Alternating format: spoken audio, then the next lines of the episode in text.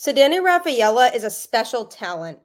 The young stud continues to show his versatility and ability to succeed in multiple positions as the Red Sox continue to let him develop. You are Locked On Red Sox, your daily Boston Red Sox podcast. Part of the Locked On Podcast Network, your team every day.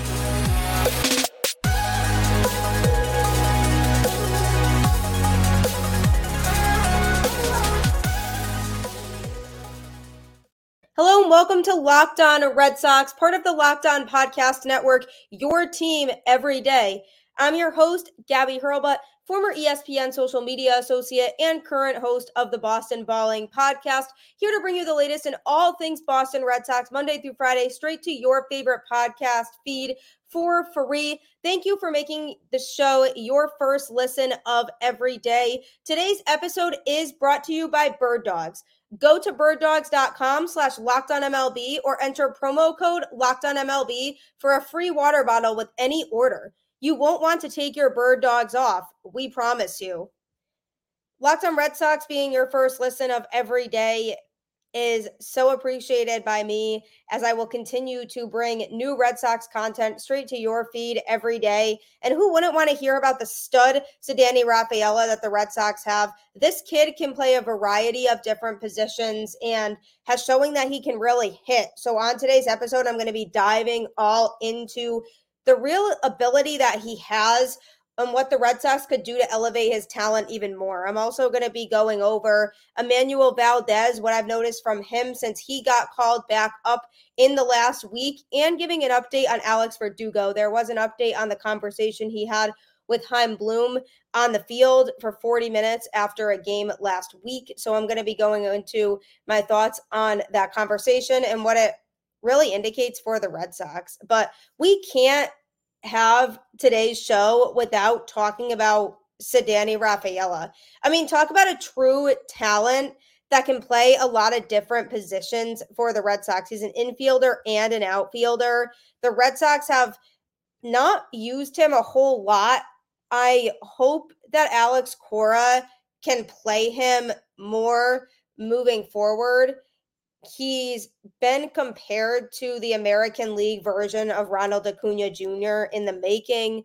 Obviously, very early comparisons because he's only been up in the majors for a mere week, but he deserves all the hype that he's getting as a top prospect within the Red Sox system. He's figuring out how to navigate through and figuring out how to succeed and play his game at the major league level. One of the things that's so important that's going to make him stand out among other prospects in the system is the fact that he's both an infielder and an outfielder. So he can really play either position. He's played both for the Red Sox in the time that he's been called up. I've enjoyed watching him make starts in the infield, but also come in, um, you know, to fill in in the field, in the outfield when somebody gets pulled from the game um, or when he comes in to pinch hit. Um, I'd like to see the, Red Sox start him in the outfield more.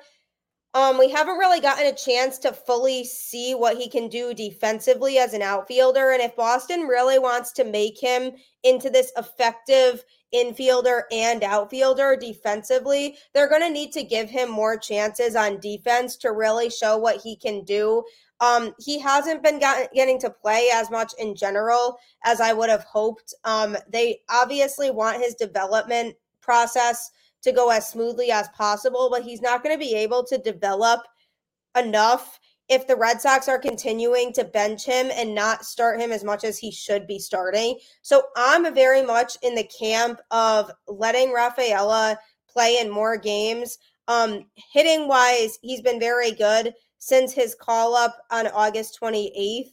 Um, batting average wise, he's batting 467 right now.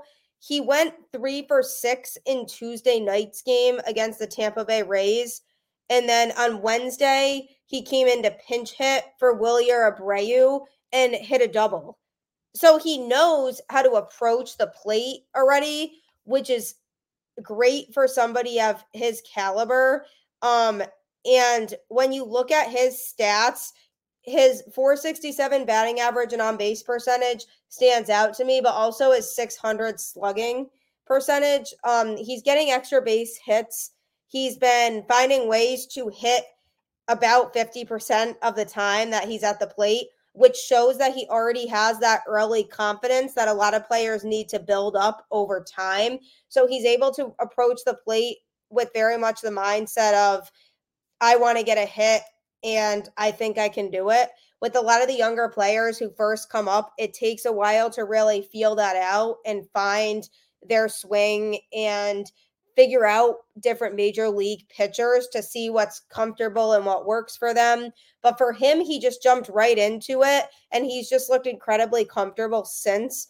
Um, I'm a huge fan of the way that he's been able to ease between um you know playing in the outfield and playing with the infield smoothly um he switches between the two like it's no problem. I think the key for the red sox now is going to be figuring out how to best use him on this team so that he can continue to get the reps that he so rightfully deserves while also being able to contribute to the team in the best way possible based on their needs at the time.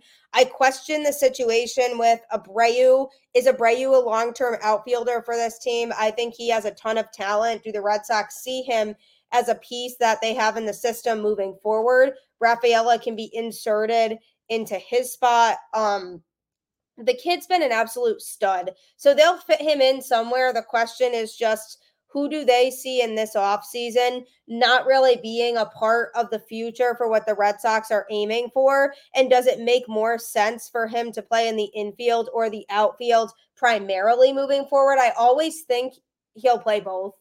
I think like there's never going to be a time where they're not at least considering him to play both in the outfield and in the middle infield. But it'll be very much on an as needed basis for one. And I think over time it'll become clearer which one he should play more of. And the Red Sox will be able to gauge hey, we feel like the outfield is where we need the most help right now. So he's going to primarily be used as an outfielder that can platoon and also play in the infield. So I'd love to see them get him more reps in the outfield because right now I think it's important for him to really be able to master both. So that way, when it comes time for them to figure out what his primary position is going to be, they can feel more confident doing that. Know that they've knowing that they've seen him play both positions enough. Because if the Red Sox don't play him in the outfield as much as they do in the infield, how is the team supposed to gauge whether the outfield is the right spot for him or not. So I'd like to see Cora just play him in the outfield a bit more, maybe bench Abreu a bit more, and just really see what he can do because this is a top tier talent that the Red Sox have. And when he's up, you want to be able to maximize his talent as much as possible. Um, so if I'm looking at the Red Sox, I'm saying let's keep getting him into the lineup and let's switch up where he's playing so we can see ability wise where he makes the most sense for the future. Coming up, I'm going to be talking about Enmanuel Valdez. He was also a player that got called up by the Red Sox recently, and since then has been decent. I'm going to be going over what he could work on a little bit more of and what I like about him next. Do you like comfortable clothing? I know for a fact that I do. Bird dogs is the way to go. So, funny story with this I was on vacation with my family a couple weeks ago, and my parents love listening to the show. They're everydayers, you know, they always come back. You know, families and parents, they always need to be in support, which I love, and it's cute. They'll always bring up things I talk about on the show. Um, so, you know, they heard me mentioning bird dogs on the show. And all of a sudden, we're on vacation and my dad's just wearing bird dog shorts. And I'm like, oh, dad, those are from bird dogs. And he was like, yeah, I heard you talking about it on Locked On Red Sox. And I've been wearing these shorts pretty much every day to work out. And my mom had a pair too and said she loves them. And then I gave some to my boyfriend and he also got more for his birthday. And he loved them also. And I just looked at everybody on vacation and I was like, wow, I didn't know you all were repping and you all love it. And my boyfriend, who is now my fiance, said, yeah, this is so comfortable. I can wear it for a run, I can wear it to the gym. And that's exactly what he's been doing. So you definitely want Bird Dog's attire. It's been brutally hot here in the Northeast. So if you want clothes that can stretch out, that make you feel good, um, and fit a little bit slimmer through the thigh, through the thigh, Bird Dogs is the way to go. Go to birddogs.com slash locked on MLB or enter promo code locked on MLB at checkout for a free Bird Dogs water bottle with your order. That's birddogs.com slash locked on MLB for a free water bottle at checkout. You won't want to take your bird dogs off. We promise you. I mean, I tell you, based on personal experience and seeing how my family enjoys it, you definitely won't want to take it off.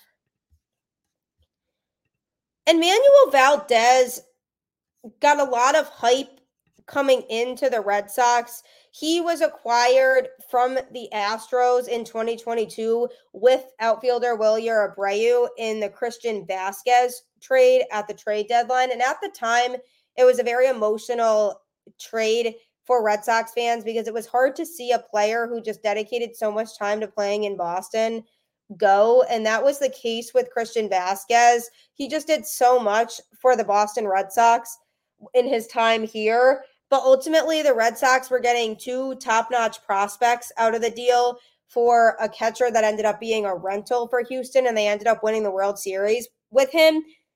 So it's okay to say that both teams won the trade and made out with filling areas of need for them at the time. So Enmanuel Valdez is a good infielder. I'd say he can be more of a bat first type of guy. Um, not the best fielder in the world. He doesn't have a ton of speed. So he's not really able to steal bases as well as some of the other Red Sox young talent. But he can make hard contact with the ball, which I like. One of the biggest things that I'm concerned about with Valdez is he significantly struggles against left-handed pitching. Um, he needs to figure out a better approach at the plate against lefties. It's kind of the same situation that Jarren Duran is in, where he just doesn't hit lefties well at all. So Ref Refsnyder always hits in his place in the lineup when there's a lefty in. But how are these guys going to get better against the left-handed pitchers if they're not hitting against them more? I've always been a firm believer in let somebody struggle and figure out what's going wrong for them before pulling the plug altogether. Let the person find their footing and figure out what they need to do to grow and improve in certain areas. And it's almost like taking the training wheels off, right? So he's been in the minor league system for a while, um, working his way up within the Astro system, comes to the Red Sox and was still figuring it out in Worcester. He had struggled a bit in Worcester. And then when he got called up, it's literally due to injuries. The Red Sox just had so many injuries to that middle infield this season. So he got his chance maybe a little bit sooner than the Red Sox would have thought. But I mean, he's athletic and he definitely has the ability. Um, in terms of his stats, he's batting 252 right now with a 298 on base percentage. That's obviously not bad. He's kind of hung around somewhere in the 200s for the majority of the season in his time that he was called up to the major league squad. Um, in May, he was actually hitting slightly better. Um, he did hit over 300 when he first was called up. And then I think that a lot has to do with the fact that opposing pitchers weren't used to seeing him. So it took time for them to adjust to what he's good at and what he can hit. And it's hard when you bring up a prospect from AAA and they're able to hit well off the bat because opposing pitchers are very much familiar with the guys who have been up for a while at the major league level. So I think now more pitchers are starting to figure him out. He does need to get those numbers up against left-handed pitching. Um, but overall, I think there's definitely potential there. I'm not completely sold yet on him as much as I am on Rafaela. I think Rafaela has a vastly better ceiling, but Enmanuel Valdez is a good prospect. Um, you know, he is good to have in the middle infield right now to learn from the likes of Trevor Story and Rafael Devers, who have been doing it for a lot longer and are experienced players in the Red Sox infield. Not saying that Devers defensively is the best role model, but Trevor Story certainly is um, defensively. So you want to be surrounded by players who have that experience, and Devers and Story are in that category for Boston. Enmanuel Valdez is a good prospect. Is he a great prospect? I'm not convinced at the moment. Um, you know, he's come up clutch in a couple big situations for the Red Sox over the last week. Um, but I still see a little inconsistency from him. I'd love to see him improve against lefties because if he can figure things out a little bit against lefties, he could be an absolutely dangerous hitter for Boston. Um, you know, he's trying to really figure out his defense um, and see if it'll really cut it and work. So is he the future Red Sox second baseman? I don't know. I can't answer that confidently. I think he needs more time um here and my guess is that the Red Sox are going to give that to him.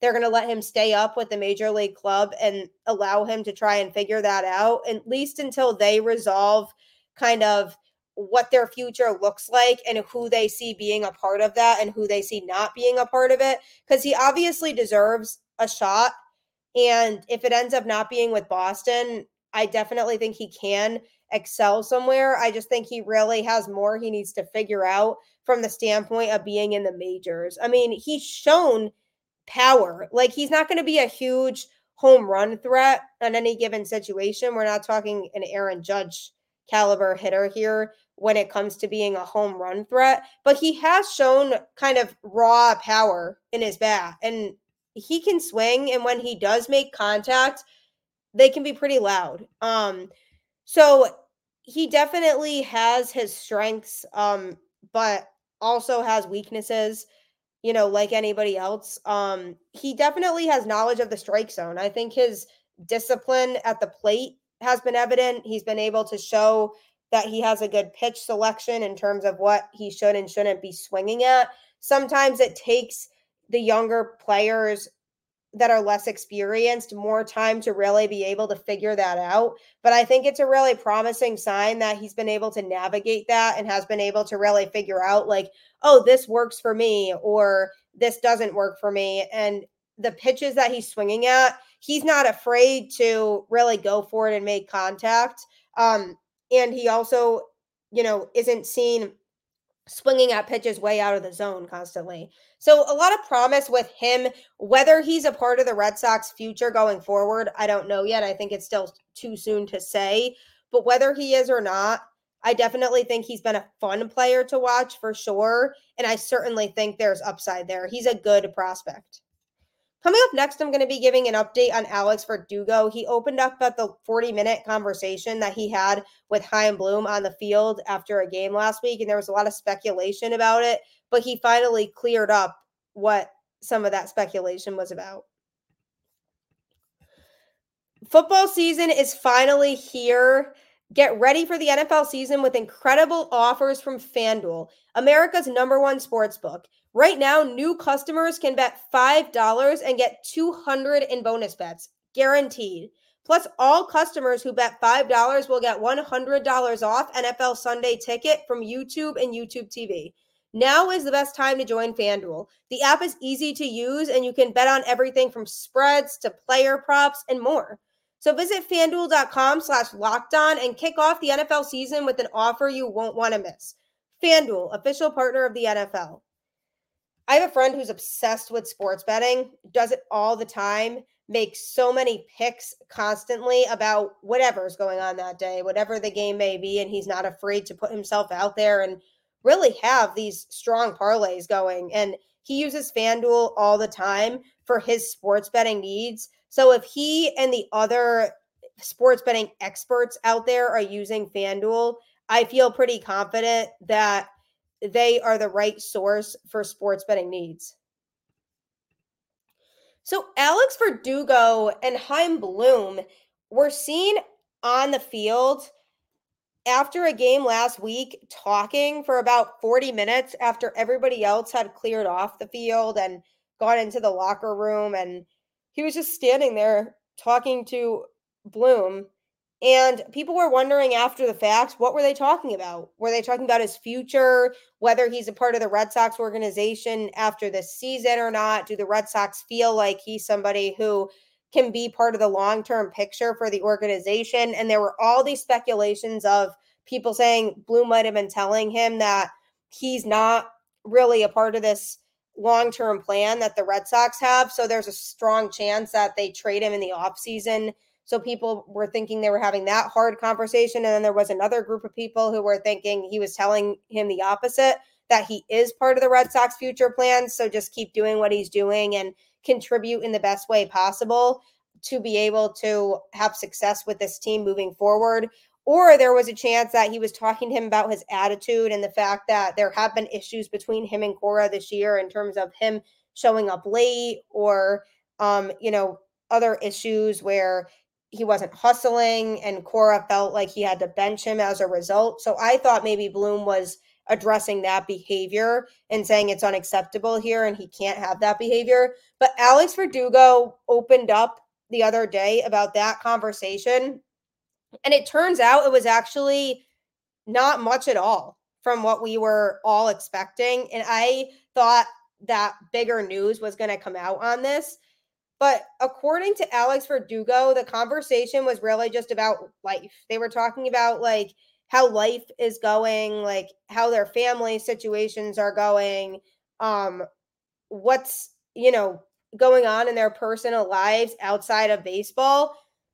And I've always respected at a job when a boss takes the time to check in on their employees to see how everybody's doing and really show that they care about that person's life outside of work. Because sometimes in jobs it can go easily unnoticed if somebody's really struggling with things outside of work and naturally that could affect their performance at work so i respect Chaim Bloom a lot for taking the time to check in on verdugo and see how he was doing but i also wonder what made him do that does he regularly go out there and talk to players about what's going on in their lives and we just don't see it? Like, does he do it behind closed doors in the locker room or maybe go into the dugout and approach a player and ask how he's doing all the time? Chaim Bloom, based on what I've seen from him in interviews and just the way he interacts, he seems to genuinely care.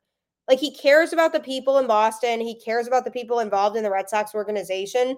So that could just be the type of guy he is. Maybe he genuinely meant nothing by it and was just trying to talk to Verdugo and say, hey, you know, how are you feeling? Like, are you doing well? Like, how's life treating you outside of work?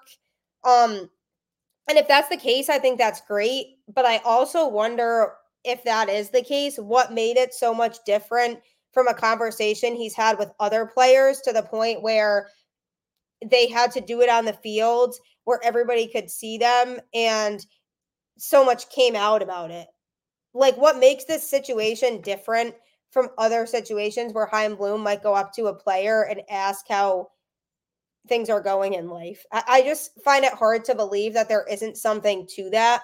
I still feel like Chaim Bloom had a specific reason for approaching Verdugo in particular as the re- the regular season really here is winding down and we're approaching the off-season portion of the campaign and when you look at what Verdugo's done this season overall, he's strung together, you know, a decent season. Definitely not the best season by any means. I had higher hopes and expectations for him than exactly what he's met this year. And I'm not saying he's been disappointing at all. I actually defended him quite a bit this year. Um, you know, in the first half, he was playing really well and significantly struggled in the second half.